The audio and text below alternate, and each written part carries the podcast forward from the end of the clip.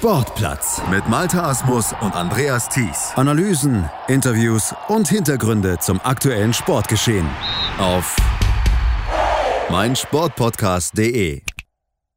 Heute geht es bei den größten Fußballern aller Zeiten um einen Mann, der sich vor seiner Fußballerzeit als Schuhputzer, brillanter Tänzer und Gigolo verdingt hatte und bei dessen Geburt angeblich sogar schwarze Magie eine Rolle gespielt haben soll und der nach seinem rasanten Aufstieg nach seiner Karriere je abstürzte und letztendlich halbblind, völlig pleite in einem Armenhaus verstarb exzessives Partyleben und zahllose Affären mit weiblichen Stars haben dafür gesorgt, dass er nach seinem Höhenflug hart auf dem Boden landete. Das ist ein Stoff, aus dem ein tolles Biopic werden könnte. Ja, aber wir machen hier eigentlich einen Sportpodcast. Ah. Da hättest du vielleicht auch mal seine sportlichen Vorzüge rauskehren können. Die hatte unser heutiger Star ja auch auf jeden Fall zu bieten. Wir reden immerhin über einen Weltmeister und gleich zweifachen Olympiasieger. Wir reden über den vielleicht ersten richtigen Weltstar des Fußballs überhaupt. Ja, ist ja gut. Du hast ja recht. Ich dachte mit dem boulevardesken Ansatz, die Leute von Anfang an zu packen, dass sie einfach dranbleiben. Aber du hast natürlich recht. Bleiben wir erstmal bei den sportlichen Fakten. Und du hast auch schon gesagt, das sind natürlich schon große Vorzüge. Du hast die Titel schon aufgezählt. Ich bringe mal noch ein bisschen Fleisch dran. 1924 in Paris und 1928 in Amsterdam. Da wurde unser heutiger Star Olympiasieger jeweils und 1930 auch noch Weltmeister im eigenen Land. Kenner werden jetzt schon wissen, über wen wir reden. Es geht um den überragenden herausragenden Spielgestalter dieser Zeit, also der 20er und 30er Jahre, um José Leandro Andrade aus Uruguay, um La Maravilla Negra. Das schwarze Wunder, so wurde er genannt. Körperlich war er mit 1,84 jetzt nicht besonders riesig, aber seine Bedeutung für den südamerikanischen Fußball, die war auf jeden Fall riesig. Hasta la aparición de Pelé en 1958, nadie pudo igualarlo. Pelé, der dann 1958 auf der Bildfläche auftauchte, sei der erste gewesen, der annähernd fußballerisch mit Andrade hätte mithalten können, sagt dieser Kommentator in einer Doku aus Uruguay. Aber ob das auch wirklich stimmt, das ist natürlich wegen des wenig verfügbaren Filmmaterials aus dieser Zeit für uns jetzt schwierig zu überprüfen. Wir müssen uns deshalb mal an das halten, was so die Zeitzeugen sagen und die Quellen aus den 20er und 30er Jahren, die sagen ja einiges über ihn aus. Auf die verlassen wir uns einfach mal. Und die schwärmen auf jeden Fall auch von ihm. Fußballerisch scheint Andrade wirklich überragend gewesen zu sein. Sie berichten allerdings auch, und da kommen wir doch wieder zu deinem Thema vom Beginn, wie tragisch sein Leben nach seiner Karriere und letztendlich ja auch sein Ende lief. Das ist ja einfach nicht zu trennen, denn Andrade, der tappte direkt mitten rein aus der Ruhmeshalle in die Ruhmesfalle. Er erlag den Verlockungen des Celebrity-Daseins und ging dran letztlich zugrunde. Vom Bordstein zur Skyline und wieder zurück. So könnte man Andrades 56 Lebensjahre mal ganz grob zusammenfassen. Ja, und selbst da gibt's ja schon erste Differenzen in den Berichterstattungen, denn das Lebensjahr oder diese Lebensjahre von ihm begannen entweder am 1. Oktober 1901 oder am 22. November 1901. Zumindest beim Jahr sind sich die Quellen einig.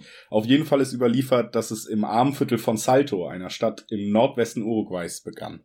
Und Salto scheint ein guter Nährboden für gute Fußballer zu sein. Luis Suarez und auch Edison Cavani, die wurden da auch geboren, später natürlich. Ja, und die haben den Geburtsort gemeinsam, vielleicht auch ähnliche fußballerische Qualitäten vorzuweisen, aber sicherlich nicht so mysteriöse Abstimmungsgerüchte wie Andrade.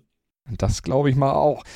Wir müssen aber auch da vorsichtig sein. Wir dürfen nicht alles glauben, was über Andrade so geschrieben wird. Vieles ist da sicherlich auch Legende, aber geben wir einfach mal wieder, was dann kolportiert ist. Es wird berichtet, dass sein Vater ein in Afrika geborener Sklave war, der, Achtung, zum Zeitpunkt der Geburt seines Sohnes bereits 98 Jahre alt gewesen sein soll und der ein Experte für schwarze Magie gewesen und entsprechend auch magische Kräfte gehabt haben soll. Die wird er auf jeden Fall wohl auch gebraucht haben, wenn er mit 98 noch ein Kind in die Welt gesetzt hat.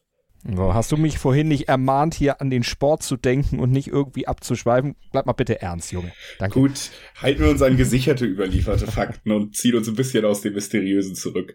Andrade wuchs in ärmlichen Verhältnissen auf, das hatten wir schon, aber ist schon in jungen Jahren nach Montevideo gezogen, wo er bei seiner Tante lebte. Die Schule brach er da früh ab, hielt sich mit Gelegenheitsjobs über Wasser, war Schuhputzer, verkaufte Zeitung, nutzte sein musikalisches Talent, auf das wir bestimmt auch nochmal zu sprechen kommen, und sein Rhythmusgefühl, um in einer Zirkusband zu spielen. Und Fußball spielte er damals natürlich auch schon, Anfang der 20er Jahre für den Hauptstadtklub Bea Vista und bei dem wurde er dann auch für die Nationalmannschaft entdeckt. Andrade war heute, würde man wohl sagen, ein Sechser, ein Regisseur, der das Spiel aus der Tiefe lenken konnte und seine Mitspieler in Szene setzte. Er war körperlich stark und dynamisch, spielte dabei aber fast körperlos und technisch auf höchstem Level. Er war ein Künstler, der mit dem Ball eigentlich alles anstellen konnte und mit seinen Tricks natürlich die Fans verzauberte. Erst nur in Uruguay, aber dann auch auch in Europa, denn mit Uruguays Nationalteam nahm er, wie wir bereits schon gesagt haben, erfolgreich 1924 an den Olympischen Spielen in Paris teil. En uno de los partidos atravesó media cancha con la pelota dormida en la cabeza. El público lo aclamaba. La prensa francesa lo llamaba la maravilla negra. In einem Spiel soll er den Ball sogar auf dem Kopf über das halbe Feld getragen haben. So beschreibt es der Schriftsteller Eduardo Galeano in einem seiner Werke. Hier wurde das von äh, Jorge Bird rezitiert. Das Publikum hat ihm dabei zugejubelt und die französische Presse gab ihm eben besagten Spitznamen La Meravilla Negra, das schwarze Wunder. Andrade war eine Attraktion, Exot, Klar, er war auch der einzige schwarze Spieler des Olympischen Turniers und er trat nicht so auf, wie es den damaligen Vorstellungen der Weißen entsprochen hätte. Er war alles andere als unterwürfig, er war die dominante Figur und der strahlende Mittelpunkt während der zwei Halbzeiten auf dem Spielfeld. Definitiv aber auch in der dritten Halbzeit, wie wir Kreisliga-Kicker es nennen. Andrade führte Uruguay zum Titel und spielte sich in die Herzen der Zuschauer und vor allem in die Herzen der Damenwelt des Pariser Nachtlebens. Denn darin tauchte er zwischen den Spielen manchmal für Tage ab, ehe er von seinen Mitspielern wieder zum Training und zum Spiel eingesammelt wurde. Like Paris, the night club, the, girls, uh, he dances very well tango. The tango with Gardel was very famous in that times in Paris, so he was very famous. Uh, by the day playing at the field and by the night with the girls, the tango and the drink. He was a bohemian. Das berichtet der uruguayische Andrade-Fan Jorge in einem YouTube-Interview. Größen des Nachtlebens wie die Autorin und Journalistin Colette sollen von Andrades Hüftschwung auf dem Tanzparkett und darüber hinaus fasziniert gewesen sein und zu seinen Liebschaften gehörte angeblich auch Showstar Josephine Baker. Ja, in der Zeit hat Andrade offensichtlich gar nichts anbrennen lassen, nicht nur auf dem Feld, wie wir gehört haben. Nach den Olympischen Spielen 1924 blieb er auch noch eine ganze Zeit in Paris, weil, wir haben drüber gesprochen, er anscheinend relativ viel Spaß hatte. Er genoss seinen Ruhm, seinen Erfolg bei der Damenwelt, legte sich sogar neues Image zu, und zwar das des arroganten Lebemannes, typischer Dandy quasi, und entsprechend natürlich dann auch ein neues Outfit. Allí fue errante bohemio y rey del cabaret. Los botines de charol, sustituyeron a las alpargatas bigotudas traídas de Montevideo y un sombrero de copa ocupó el lugar de la gorra gastadita. So beschreibt es Eduardo Galeano. Andrade, der kehrte verändert zurück nach Montevideo. Statt seiner abgenutzten Schlappen trug er nun auf einmal Lederschuhe, gelbe Handschuhe, Seidenschal und hatte einen Zylinder auf dem Kopf. Der Erfolg war ihm offenbar ziemlich in denselbigen gestiegen und in der Heimat stieß er einige vor den Kopf. Die schwarze Gemeinde in Montevideo hatte extra zu seiner Ankunft einen großen Empfang organisiert. Klar, er war der große Held zu diesem Zeitpunkt. Doch Andrade tauchte gar nicht auf. Er galt schon vor seiner Reise nach Frankreich als eher schwierig im Umgang, aber Zeitzeugen vermuten, dass er sich nach Olympia 1924 wirklich zur kompletten Diva entwickelt hat. Und das war nicht das einzig Negative, was er aus Paris mitgebracht hatte. Angeblich hatte er sich zudem auch noch bei seinen nächtlichen Streifzügen die Syphilis geholt ja, auf dem Feld und daneben ohne Rücksicht auf Verluste. Seinen fußballerischen Leistungen tat das jedoch wirklich keinen Abbruch. Aber er hatte nicht wirklich Lust, den Titel zu verteidigen. Vier Jahre später sollte es wieder um den Olympiatitel in Amsterdam gehen und erst in letzter Minute entschied er sich dabei zu sein. Uh, he was not interested uh, much uh, to go to Amsterdam because he In 1928, uh, many guys drinking, so he had to convince in the last minute when the jeep was at the port, he came running. So Uruguay has uh, the Uruguayan team in that Olympic Games 23 uh, players because they were at 22 and the last minute they included uh, Jose Andrade. Und auch in Amsterdam triumphierten dann die Uruguayer, angeführt von Andrade, dank seiner Last-Minute-Entscheidung. Obwohl er sich auch im Halbfinale gegen Italien schwer am Auge verletzt hatte, er war nämlich mit einem Pfosten kollidiert. Ja, die Europareisen blieben nie ohne Folgen für ihn. Mhm. Auch bei der Heim-WM war er dann aber dabei, also endlich mal in Südamerika bei einem großen Turnier und das war zwei Jahre später 1930. Und auch da war er immer noch der beste Mann seines Teams und führte Uruguay letztendlich zum Weltmeistertitel, obwohl er nicht unbedingt mehr in der Topform der vergangenen Jahre war ist ja klar, er wurde ja auch nicht jünger mit National. Da hatte er auf, wo wir gerade auf heimischem Boden sind 1924 bereits die Meisterschaft in Uruguay gewonnen mit Peñarol. Diesen Erfolg dann 32 und 35, also im fortgeschritteneren Fußballeralter dann nochmal wiederholen können. Zudem mit Uruguay neben Olympia und WM, wie schon gehört, auch dreimal die Copa America gewonnen. Ja, an Pokalen war seine Karriere auf jeden Fall reich und er selber hatte durch den Fußball für damalige Verhältnisse auch einiges an Geld gemacht. Für den WM-Titel 1930 zum Beispiel hatte jeder Spieler Uruguays als Prämie ein Grundstück mit einem Haus bekommen. Südamerika zu dieser Zeit wirklich schon eine sehr, sehr großzügige Prämie. Doch mhm. als Absicherung fürs Alter hat es leider nicht gereicht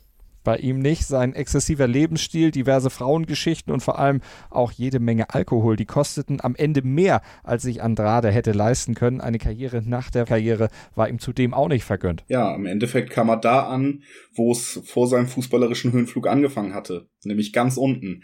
Er musste wieder Gelegenheitsjob ausführen, arbeitete zum Beispiel als Klavierstimmer oder auch, aber vielleicht auch da das Alter spielt eine Rolle, mit mäßigerem Erfolg als Gigolo.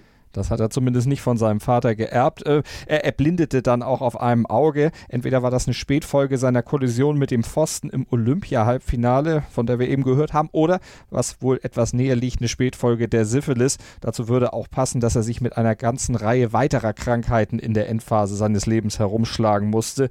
Am Ende wohl auch nicht einmal mehr auf Fragen antworten konnte das traurige Ende eines großen Fußballers, von dessen Lebensgeschichte zwar nicht alles eindeutig und möglicherweise wahrheitsgetreu überliefert ist. Wir hatten ja ein, zwei Punkte, die wir hier genannt haben, von dem aber eins auf jeden Fall sonnenklar ist. Und das schreibt auch der Autor Eduardo Galeano. Er war das Primer ídolo internacional del fútbol. Schatz, ich bin neu verliebt. Was?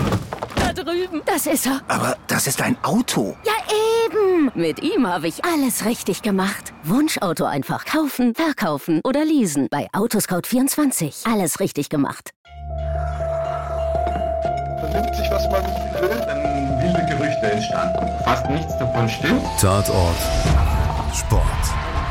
Wenn Sporthelden zu Tätern oder Opfern werden, ermittelt Malte Asmus auf meinsportpodcast.de. Folge dem True Crime Podcast, denn manchmal ist Sport tatsächlich Mord. Nicht nur für Sportfans.